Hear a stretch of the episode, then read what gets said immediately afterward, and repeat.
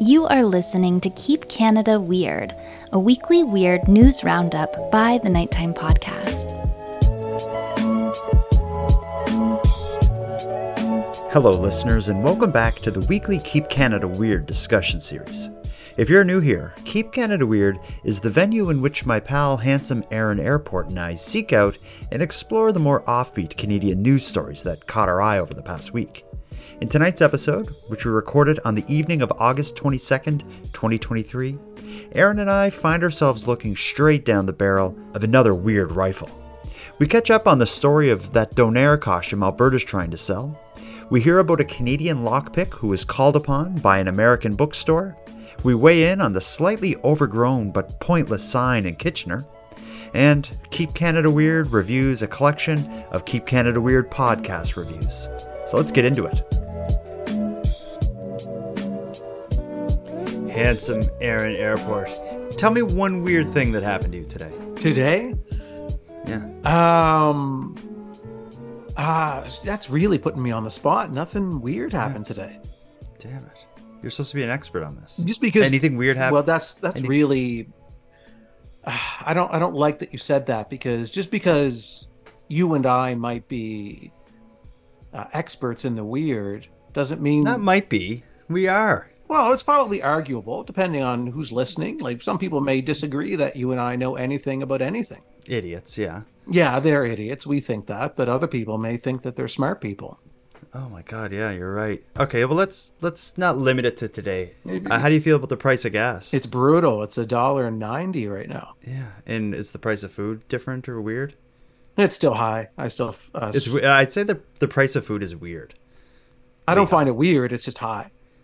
Okay. It's nothing weird, Um, but you know exactly what's going on. You know the the grocery stores are ripping us off, man. Well, I'd love to talk with you about the price of food and gas in our boring lives, but we got to jump right into listener feedback so we can get on with this show here.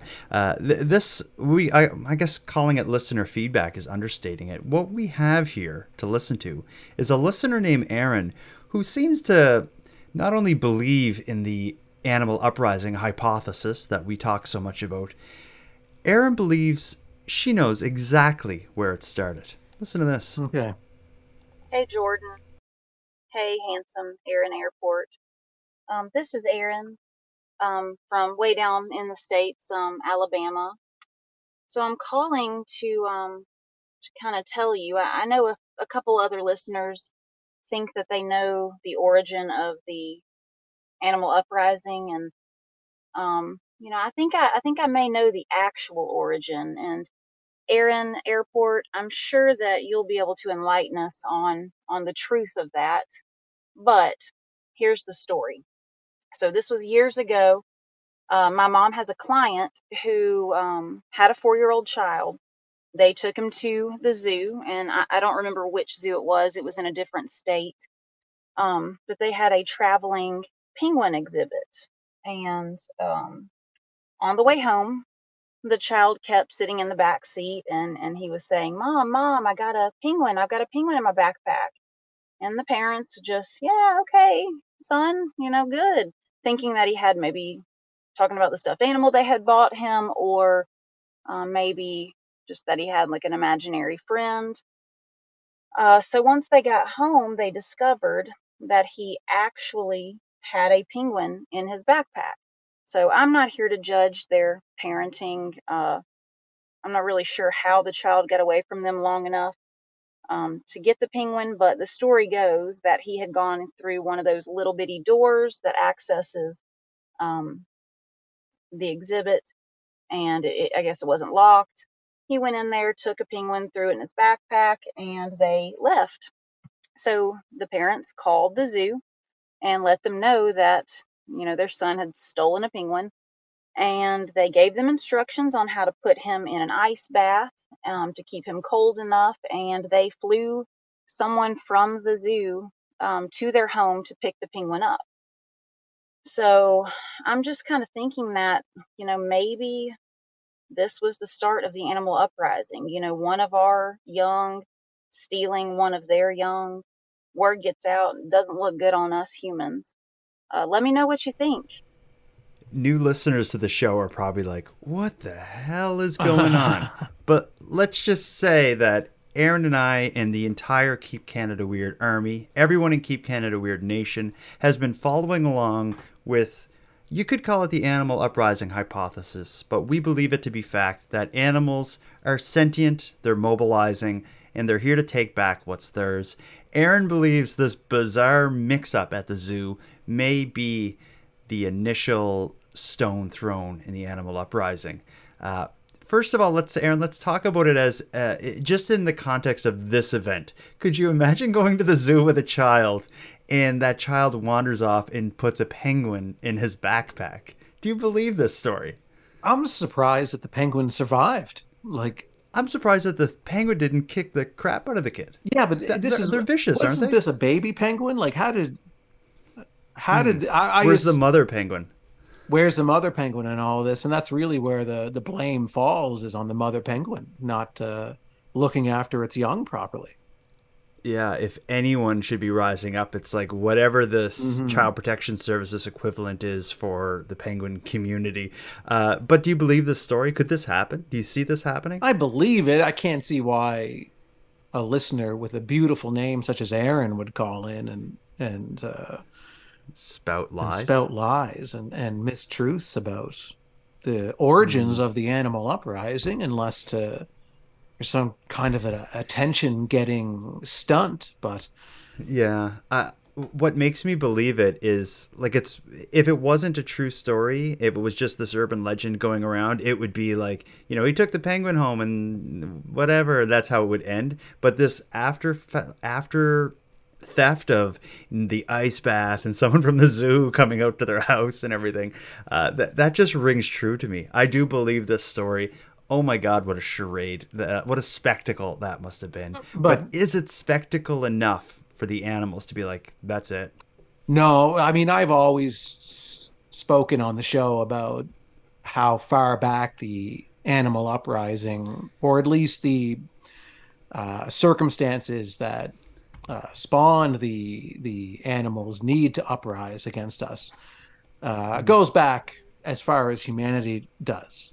Um, You know, as it probably even goes back far enough where we used to be animals ourselves. You know, we we some could say we still are, but we were animals um, at one point in time. But then we evolved into uh, humans. You know, we evolved from monkeys. We evolved from uh, little tiny slippery things that lived in the water. You know, it goes all the way back. So I think there's a little, and I hate to say this, but I think there's a little bit of uh, envy and jealousy from the animals watching us who used to be on the same level as them evolve into a being that was then able to rise to the top of the food chain and take over the world and then they sat back getting the scraps literally in a lot of circumstances uh, sitting at a table begging for food from us. I think that's really where the animal uprising started. That's where it all goes back to.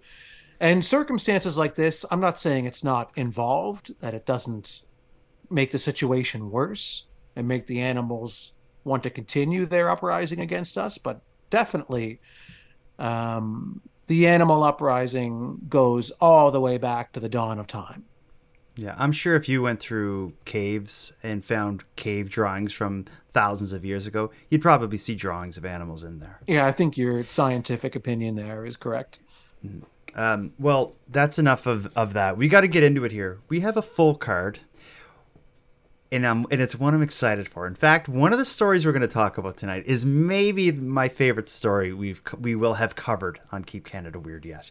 Tonight we're going to get into that Donair costume we talked about a few weeks back. We're going to hear on how the United States of America called on Canada's greatest lockpicker to solve a mystery. We're going to hear about an overgrown sign in Kitchener, and we'll end it with Keep Canada Weird reviewing Keep Canada Weird reviews. Reviews for the Keep Canada Weird podcast. sounds needlessly complicated Let's get into it, buddy. You ready for this? i was born ready you know that that's why you hired me Let's start right at uh, let's start with this the story that updates our prior story. We talked several weeks ago about the um, the Alberta government auctioning off through the government surplus auction a Donair costume of an, a needlessly realistic looking Donair costume. We talked about how people from all over the country were interested, they were bidding on it. Well, the whole thing's over. The after over 1,700 bids.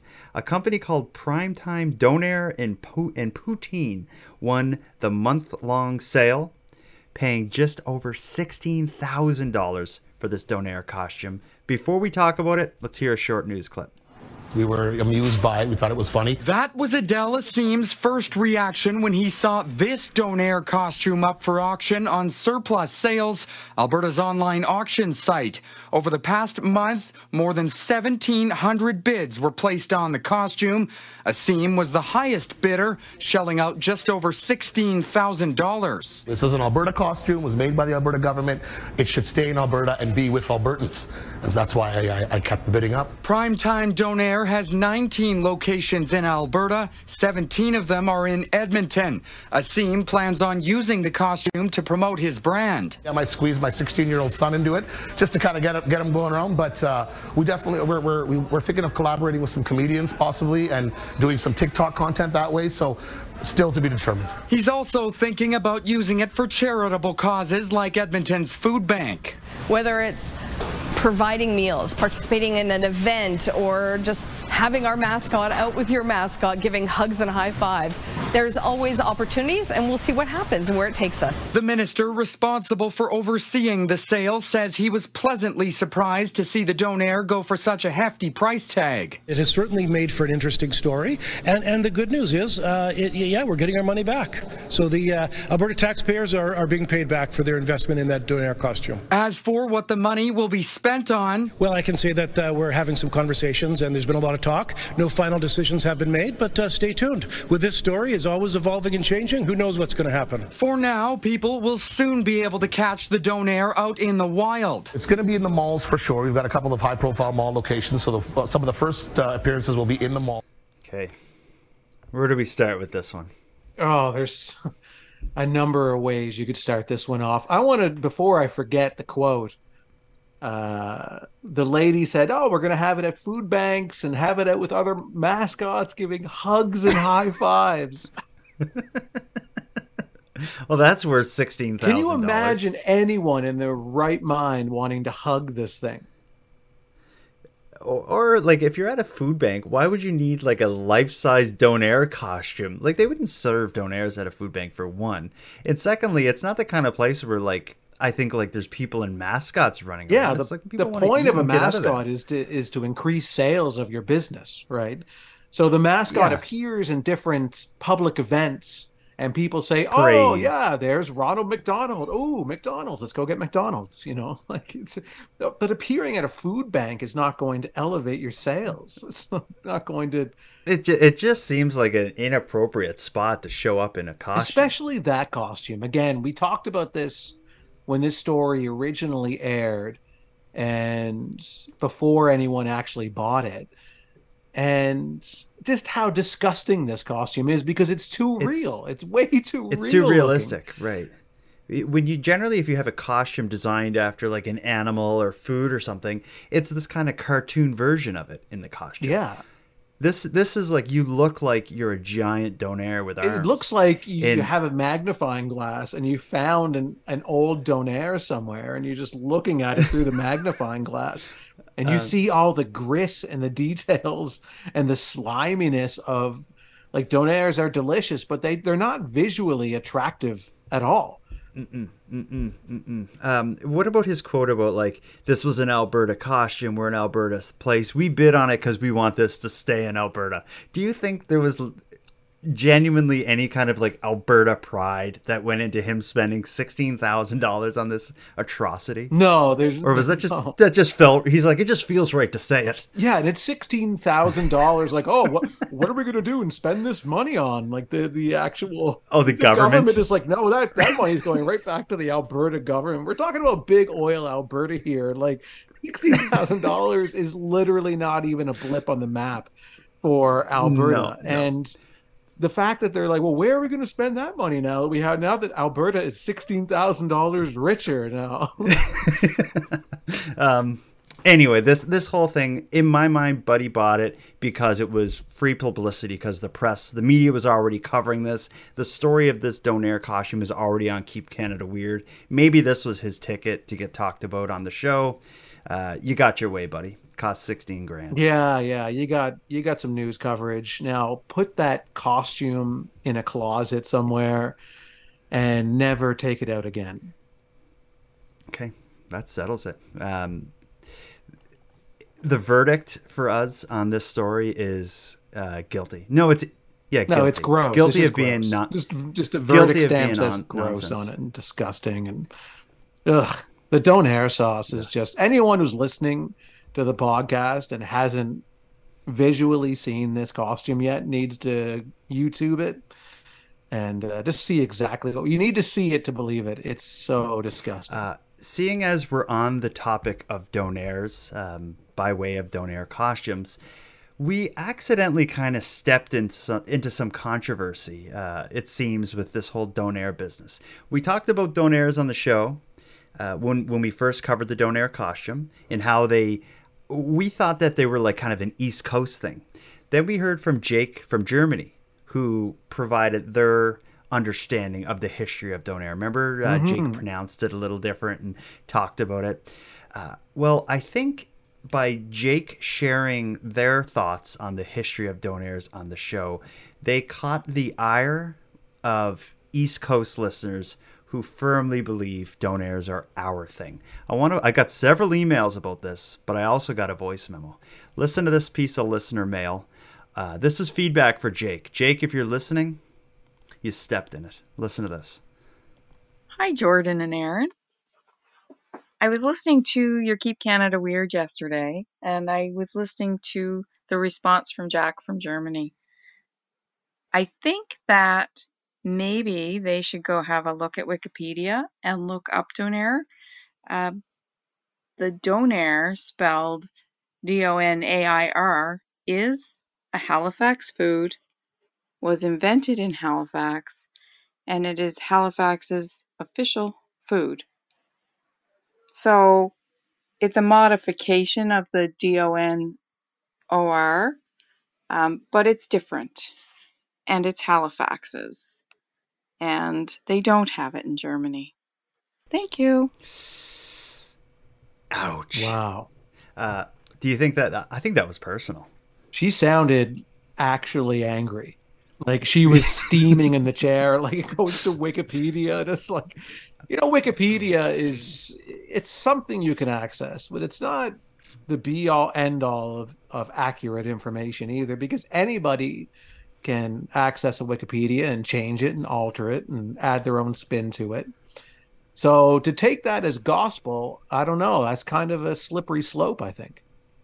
Well, are, you implying that there's, there's some kind of like corporate espionage where people are going on Wikipedia and messing with the uh, etymology of the word or the food donair as a way to take it from what was it the Turkish people is what Jake in Germany thought.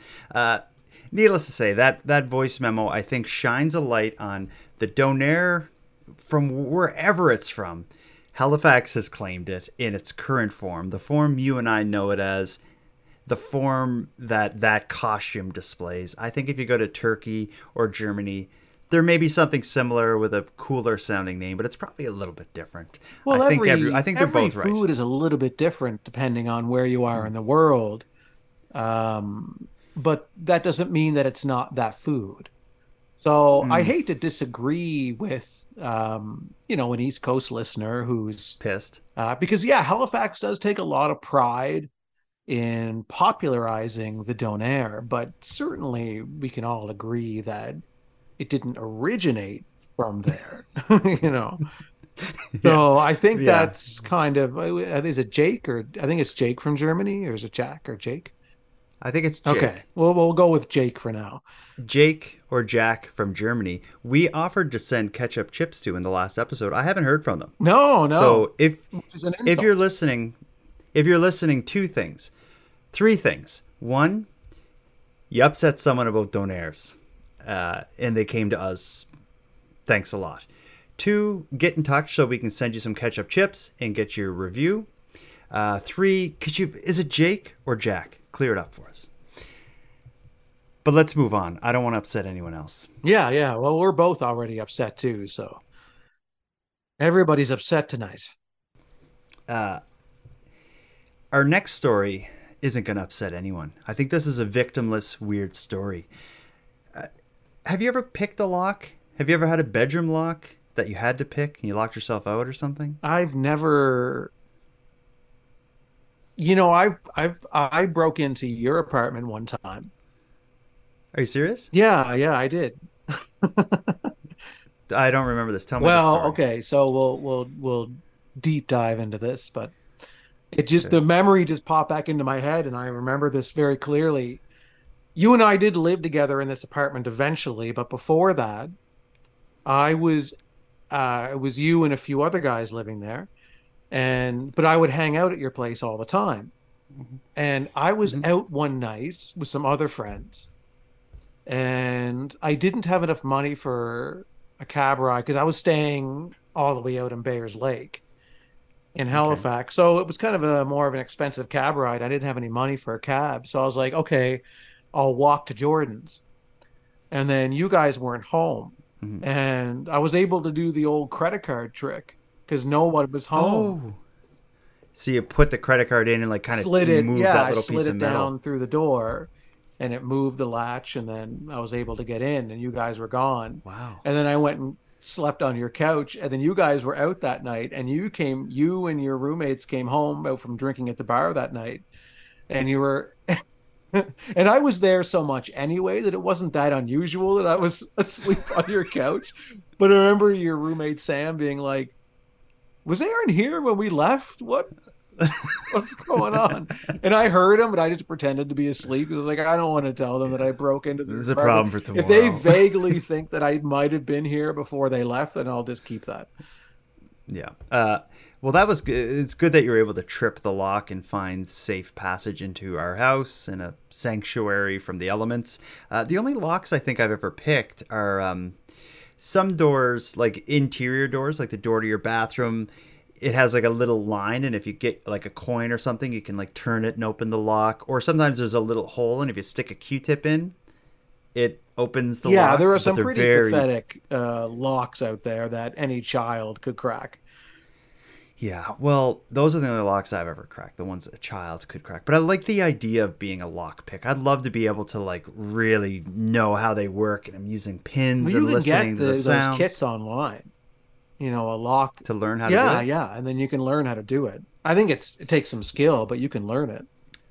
Well, what I've learned is there's also groups on Facebooks on Facebook and web pages where amateur lockpicks from all around the world gather and discuss, you know, the cutting edge of lockpicking. And as it turns out, one of the best lockpickers in Canada is a man from Winnipeg. He's a bus driver, and he was tasked tasked or took on the challenge, I, sh- I should say, of picking a lock to a safe that was in a bookstore in the United States. Now, the, the, way this, we're going to hear the story in a second, but the way this works, you, you may have seen something like this. You go into a store or something, and there's like this safe that they, usually it's this big old thing, and they don't have the key for it, and there'll be a sign, you know, like, try a combination, try to pick this lock or open this safe. Have you ever seen something like no, that? Like, I've never seen like a, a public lock picking campaign where Okay, there's I have because there's a place like it's like a used collectible pawn shoppy kind of place in Halifax,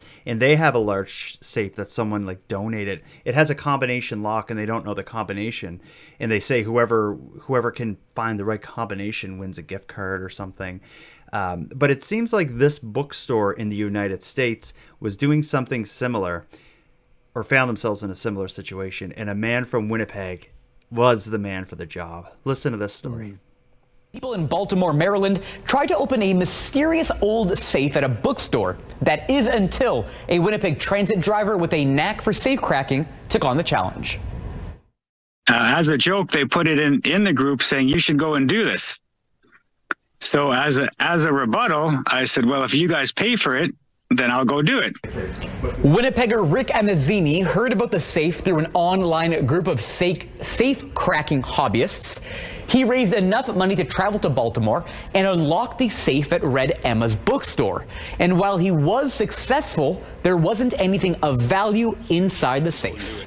Rick has come down all the way from Winnipeg, Manitoba. Apparently, a couple of dozen people have given it a try. It took me 10 hours because the lock was not cooperating properly. So when it finally did what it was supposed to do, it was a big relief, and I turned that handle as fast as I could. I couldn't have done it without the help of the group that I'm part of, so it's really a group effort. The only thing that was of interest, it was a pay stub from 1924. This whole experience taught me if you just have to put yourself out there and do something that's totally crazy, like fly to Baltimore and try to open a safe, and then it just might work out for you.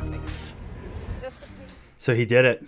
Uh, first question for you, Aaron, Mm-hmm. is if you're a bus driver who has the skills to crack any safe, why do you become a bus driver? Is there not like is he maybe just that honest? I just feel like he has access to a lot of wealth. Well, the reason that someone who picks safe locks like this guy does has to keep a regular day job because as you can see most of the safes that you're going to open have nothing in them.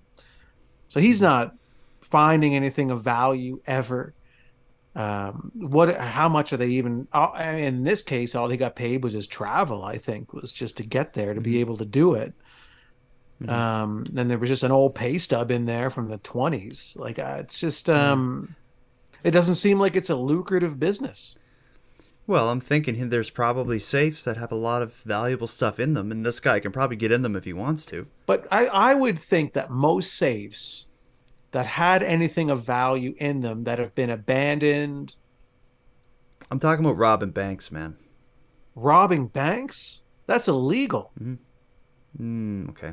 Well, you're you're as ethical as this guy because your mind didn't even go there. No, Um, because think of it. It took this guy 10 hours to crack this safe. You're going to sit try to rob a bank with the little needles pointing into the lock, listening up to it for 10 hours, like trying all the different right. combinations. Yeah, and I think robbing a bank could be so impractical. Especially with you, because now that I'm kind of getting a glimpse into your bank robbing mind, like that's how you would have tried to do it. Like, he even uh, the, when I read the article, yeah, it took him about ten hours to get into the thing, but it that included him like he was like live in that group talking to people, and it was members of the group who were kind of helping him figure out what to do. So it was really like he even says himself like it was a, a kind of a collaboration between him and the other members of his group that did it. So I think. Uh, yeah, well, it wasn't exactly uh, like a Mission Impossible kind of scene, but it's cool that a Canadian went down there and did it. That's that's interesting. it's cool that he did it, that he was able to do it. Um, it's just kind of, you know, they're already there, and and the safe has been in their business for God knows how long, and they've always wanted it opened. And oh, someone's going to come down and do it for us. Oh, okay. And they sit there for ten hours, wheeling and dealing on the internet and trying to crack this thing open. And finally, they get it. It's like, oh, there's nothing in here. Oh, well, thanks for coming. It wasn't really a waste of our time.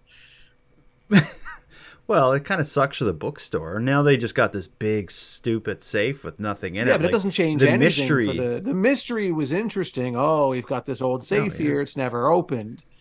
Uh, but it's not a waste of their time. You know, nothing changes well- for them really. There's um, I think something changes. That bookstore, if you went in a bookstore and there's a massive safe in the center of it, and they're like, we don't know what's in there, we can't get it open. People from all over the world have tried. It could be anything. Yeah, but then you just lock like- it again, and and You- and put something in. It's been on the news. You know, put something in. It. break the lock and be like, shit. Yeah, be like it's locked again, and we put something in there. So come back to our store. We forgot what it yeah, was. we forgot, so we don't even know. So the mystery is back. Yeah, um, maybe that'll work. There is a place in outside of Halifax. They call it the Diefenbunker, which it's an underground, uh, like bomb shelter kind of thing that was built by the Canadian government. I think maybe during the Cold War. Uh, and now you can like pay to get a tour of it and such.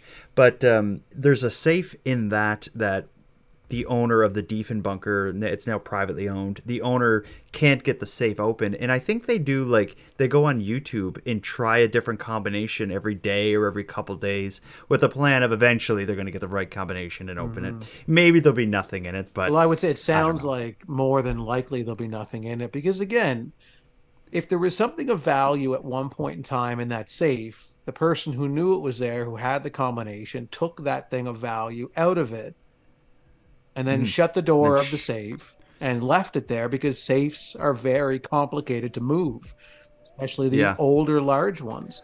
So just because it's there locked doesn't mean there's anything in it. And a 99.9% chance is that there's nothing in it at all.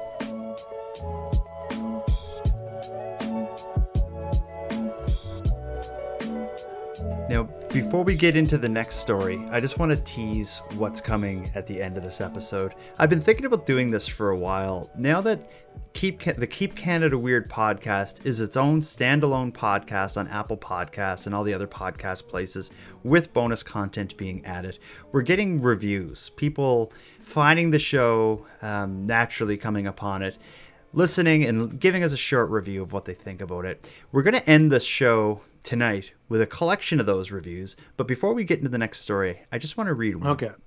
The, ti- the title of this sto- this review is "Be prepared. Be prepared for the best weirdness." They gave us a five out of five star review. They say, I'm a huge fan of Nighttime. It was the first podcast I followed. And while I live in the United States, I love listening to Keep Canada Weird. Jordan and Aaron are my favorite podcast hosts, and I'm ready and looking forward to the animal uprising. Please, I encourage everyone to listen to these brilliant and attractive podcast hosts. That's from Elizabeth Sandman. Mm-hmm. What do you think? Uh, very flattered. Very flattered. That uh, she called us Brilliant and attractive? attractive. Yeah, that's very kind, very generous, extremely generous. He obviously doesn't watch the live stream on on YouTube. No, no. So never watch the live stream on YouTube because Don't don't tune in, Elizabeth. that's like the Just finding keep- out who the real Wizard of Oz is. Is this little Yeah, it's like opening the safe and finding, finding a pay stub. Opening the safe. yeah, we're we're the aesthetic uh, equivalent of a pay stub in a safe. Yeah, finding what somebody else got paid. Um, all right, let's get into our final story. This is the one I teased at the beginning. This may be my favorite. I don't actually, at fear of building it up too much, I'm still going to say it. This may be my favorite story that we've covered yet on Keep Canada Weird because I think this one has it all. this uh, this story involves bushes in Kitchener that are blocking a pointless sign. I'm going to call this section Bushes and Kitchener Blocking a Pointless Sign. Uh, this involves residents in a Kitchener neighborhood that are raising concerns about overgrown trees and bushes that are blocking a sign that welcomes people into their neighborhood. So y- you've probably been to a neighborhood where you know you leave the main street and as you turn into this new little subdivision or neighborhood, there's like a sign uh, on a rock or on a piece of wood, or it's you know like "Welcome to Hampton Bay, a community of people." You know, something like this, and it's just this kind of little pointless sign that welcomes you to the neighborhood. Uh, in this area in Kitchener, I think the neighborhood's called Crossroads. The bushes around that sign have grown in, grown up too much. People are pissed. Listen to this.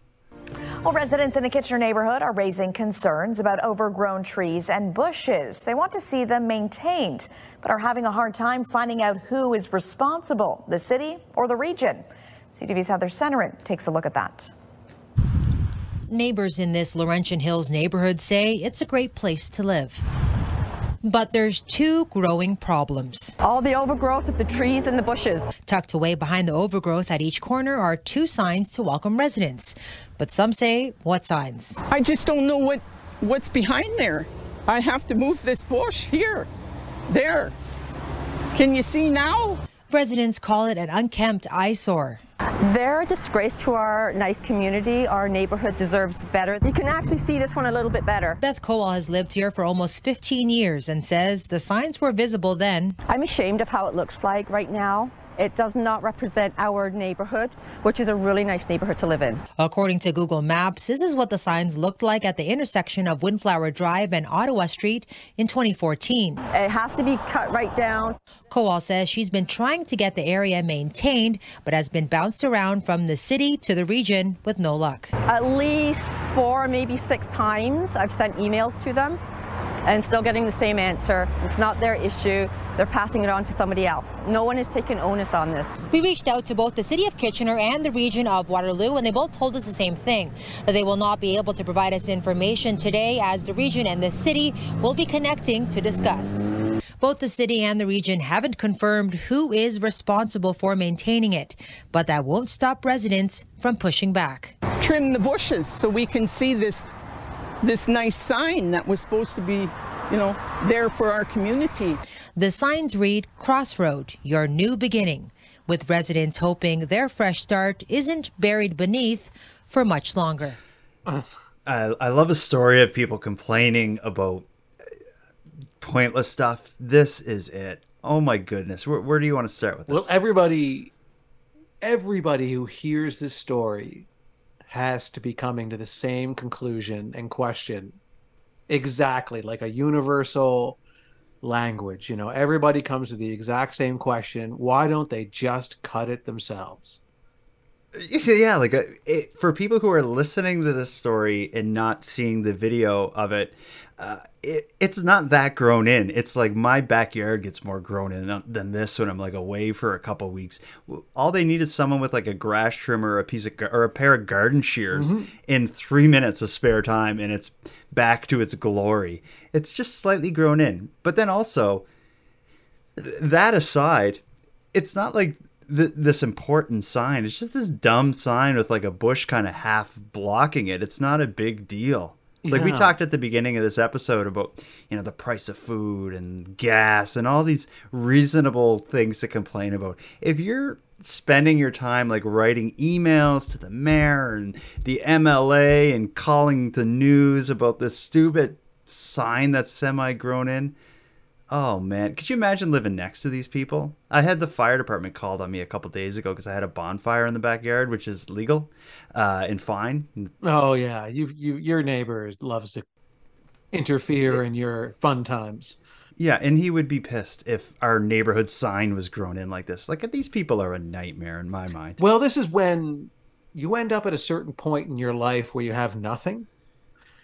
Mm-hmm. and you have no hobbies, you have no loved ones, you have nothing going on for you whatsoever. You have nothing to do other than think about a sign that says nothing that's covered by a couple of bushes that you could easily in five minutes trim yourself you wouldn't even need garden shears. If you went with regular scissors, you could reveal I'm sure you the could beauty just of this sign. push the bushes back with your bare hands enough. Maybe crack a piece crack or something. a few of them in 30 seconds, and it would expose the sign that says nothing.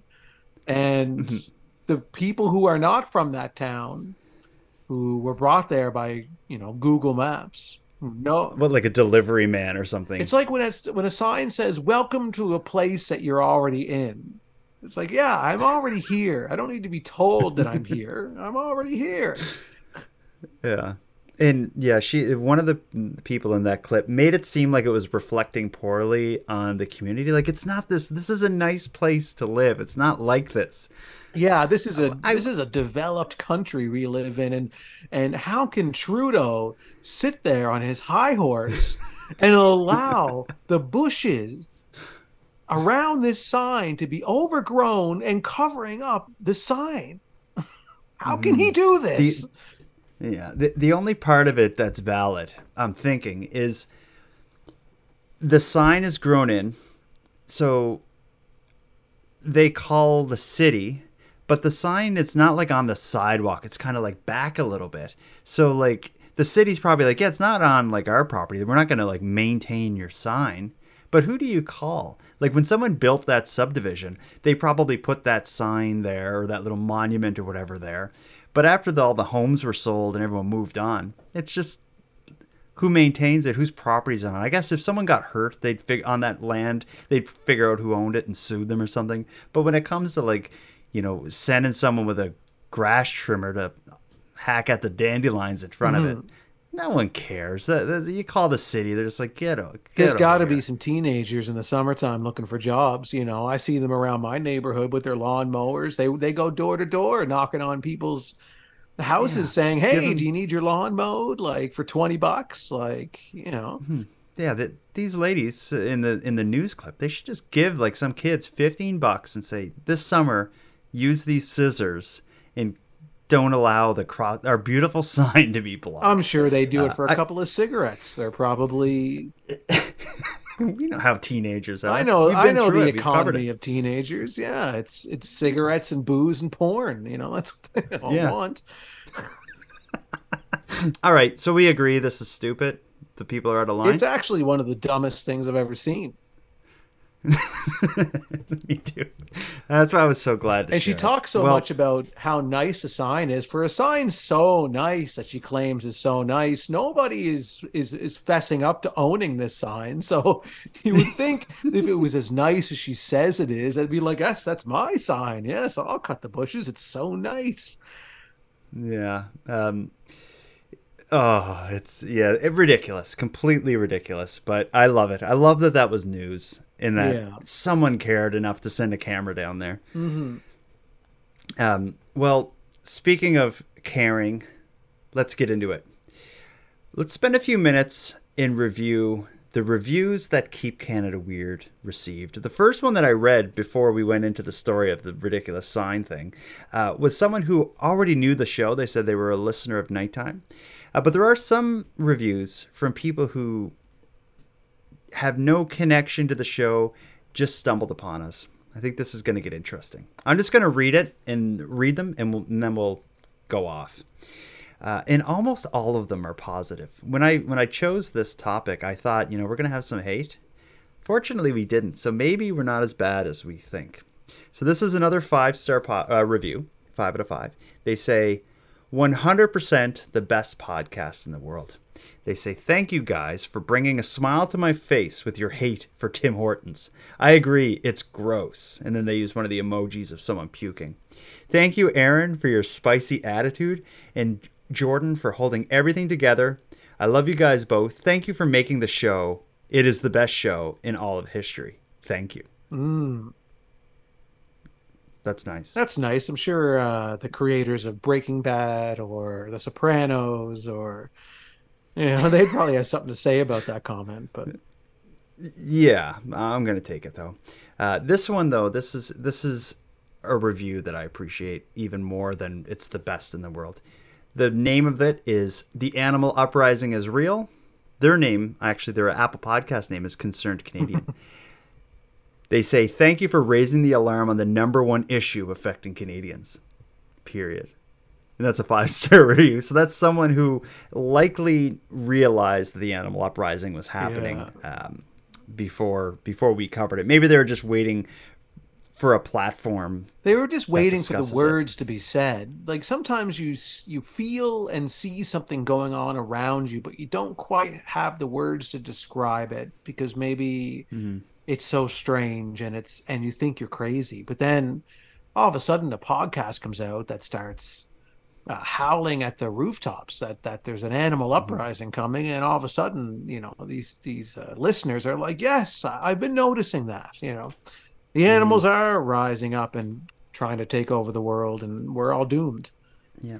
And I get yeah, and this person leaving this review found a beacon in the night in this podcast. Yes. uh, we're like a lighthouse of animal uprising awareness, uh, and and every time the light spins, a new group of people are illuminated with the truth of what's going on, and I'm happy to play a small role in that. Uh, the next one, I, I was that eloquent. It was. uh It's Oh, like no. it's like you were this university professor retiring and you're talking to your class on the last day and you're just kind of looking back at your career and the minds that you inspired and and and the people that you helped grow into writers and producers and all these Okay. Well, I take my work seriously. yeah yeah it was just it was just nice to sit back and listen to it and not interrupt you okay Uh, thanks. Uh, we got uh, this one review that I'm about to read. I think I've read on the show before, but another reviewer is kind of like criticizing this reviewer. Uh, people are kind of communicating through the reviews. Listen to this. So, this is our one negative review. It's a one star review. The name of the review is Weird That Edmonton is Not Mentioned. And the review says A quick peruse of the episode titles reveals Toronto mentioned many times, Edmonton not mentioned once. Typical. You know, you know what's great about that now is that this What? review mentioning Edmonton has now been mentioned twice on this show, which means Yeah, Edmonton has now been mentioned twice on this show. So now um, the percentage of Edmonton content has risen by 200%. Uh, here's the rebuttal from another reviewer named Jay Burke, who gave us five stars. The name of their review is Trusted Weird News Source. They say, Keep Canada Weird is the number one source of weird Canadian news. If you want more content from your city, then make a story recommendation. Works far better than a one star review. and then the middle finger emoji. And then a middle finger, yeah. That's pretty good. Uh, n- next one. Oh yeah, this one I I think may be slanderous. We got to talk Okay, about this. one. okay. Uh, Beans and Co is their Apple Podcasts review name. They say the the name of the review is favorite podcast. Here's what they say: Keep Canada Weird is hands down my favorite podcast. Quirky, funny, quirky, funny banter, callers, a collective hate of Tim Hortons, everything you need and want in a podcast. The rapport between handsome Aaron Airport and Jordan is awkward and awesome. Keep being weird, my dudes. I read that and I'm like, what's what's awkward here? There's nothing awkward about our relationship. And Mm-hmm. our chemistry is is the opposite of awkward. It's it's uh, fluid. Uh, Mm-hmm. It's reasonable. It is definitely reason we don't cross any lines. Yeah, yeah. It's sensible. Uh, like everything everything we're saying is is is what needs to be said, right? Yeah. That's why I thought it was weird when they said it was quirky and funny. I would have thought more like investigatory and revealing. Yeah, because this is be a serious accurate. show, and and the stories that we cover are real stories.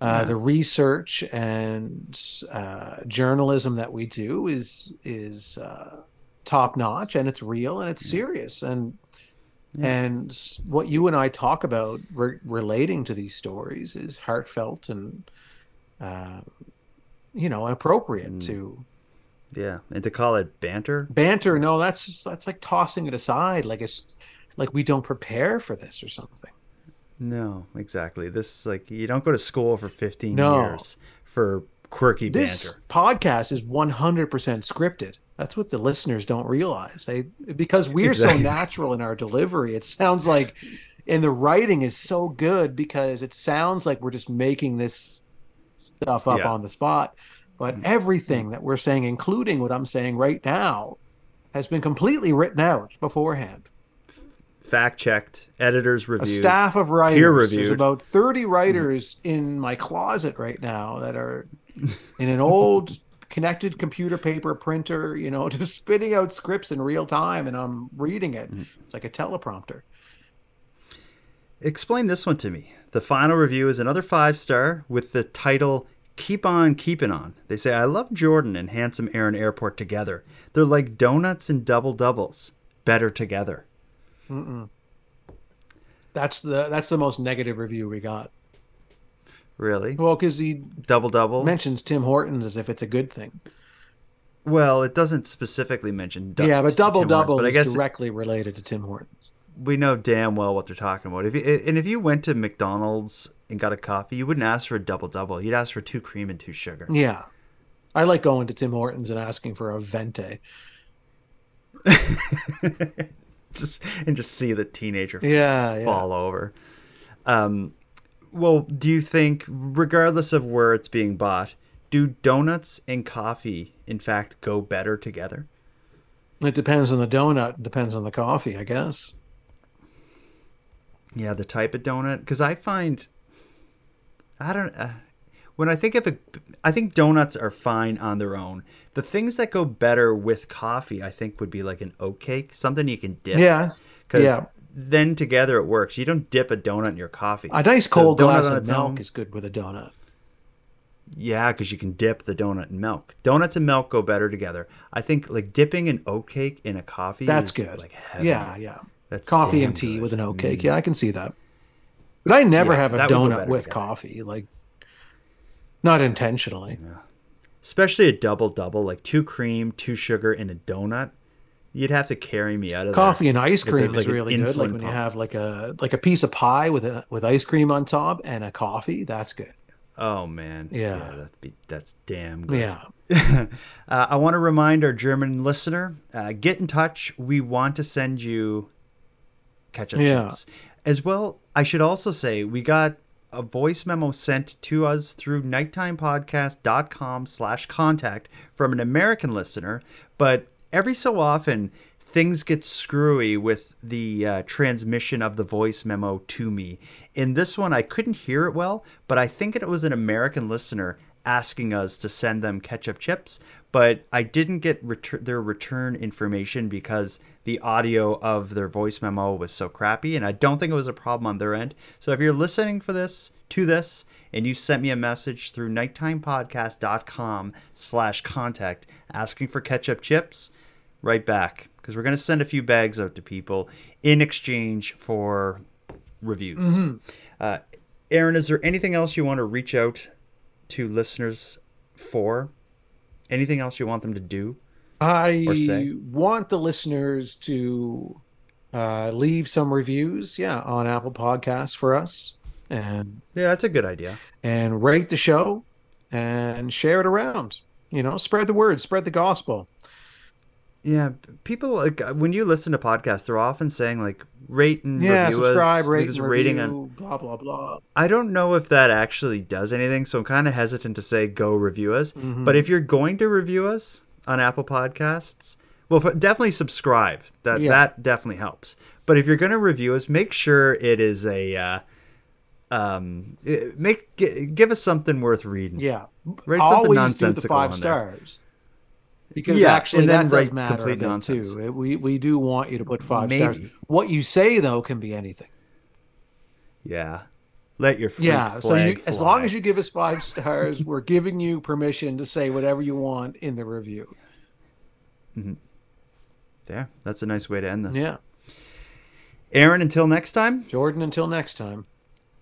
If something in your neighborhood's bugging you, take it upon yourself to fix it. Don't wait for the government to overpay someone to come clean your sign. It would it probably cost $16,000 for the government to send someone there to clean up that sign when you could do it yourself with some shears. You know what? Get you- out sometimes. Yeah, and you know what the solution to this is is contact the Alberta government. They are sixteen thousand dollars richer right now. They'll send you the money to uh, afford to have a landscaper clear those signs for you and make your town the once beautiful and elegant place that it was to live again. Make it that. Mm. We say you know sixteen thousand dollars could do nothing for the government. It could, it could probably fund the hiring of one teenager Mhm. landscaper to show up there for an entire summer. Problem you know, And solved. they could probably uh, do some other landscaping too. you know, while they're at it. Problem solved. Yeah. You don't even have to go on the news complaining about a bush. All right, let's end it there. Thank you, Aaron. Thanks, buddy. I want to thank you for helping Aaron and I fulfill our mandate to keep Canada weird, but let us also call out to you for even greater support in this mission. If something weird happens in your neck of the woods, make sure you let us know. We'd love to hear about it and include it in an upcoming episode. Additionally, if you want to share any thoughts or opinions on any of the stories we discussed tonight, we want to hear about that too. The best way to get in touch with us is by sending us a voice memo at nighttimepodcast.com slash contact. We hope to hear from you. Now, before I wrap things up here, let me give some thanks. A big thanks to Aaron for sharing another evening with me and you, the listeners of Nighttime. A shout out to the internet's favorite cult leader, Unicole, who provides the series' intro and outro voiceovers.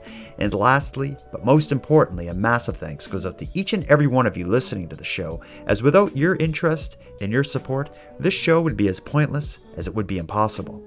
And now, on the topic of those supporting the show, let me give a huge thanks to the newest subscribers to the Nighttime Podcast premium feed Christina, Stacy, and LM. Thank you for going premium. And for anyone else who'd like to support the show but isn't currently subscribed to the premium feed, let me tell you about it. Our premium feed subscription costs only a couple dollars a month and it funds the creation of the show, but aside from that, it'll give you the episodes two days early, it'll give them to you ad free, and it will give you access to a full back catalog of nighttime episodes. If it sounds good, you can go premium right now at patreon.com slash nighttime podcast. And even if you can't go premium but still want to support the show, the best way to do it is tell all your friends about the work we're doing here. We'd like their support as well. So until next time, take care of each other, hug your loved ones tight, and let us know if you see anything weird. Keep Canada Weird is written, hosted, and produced by the Nighttime Podcast.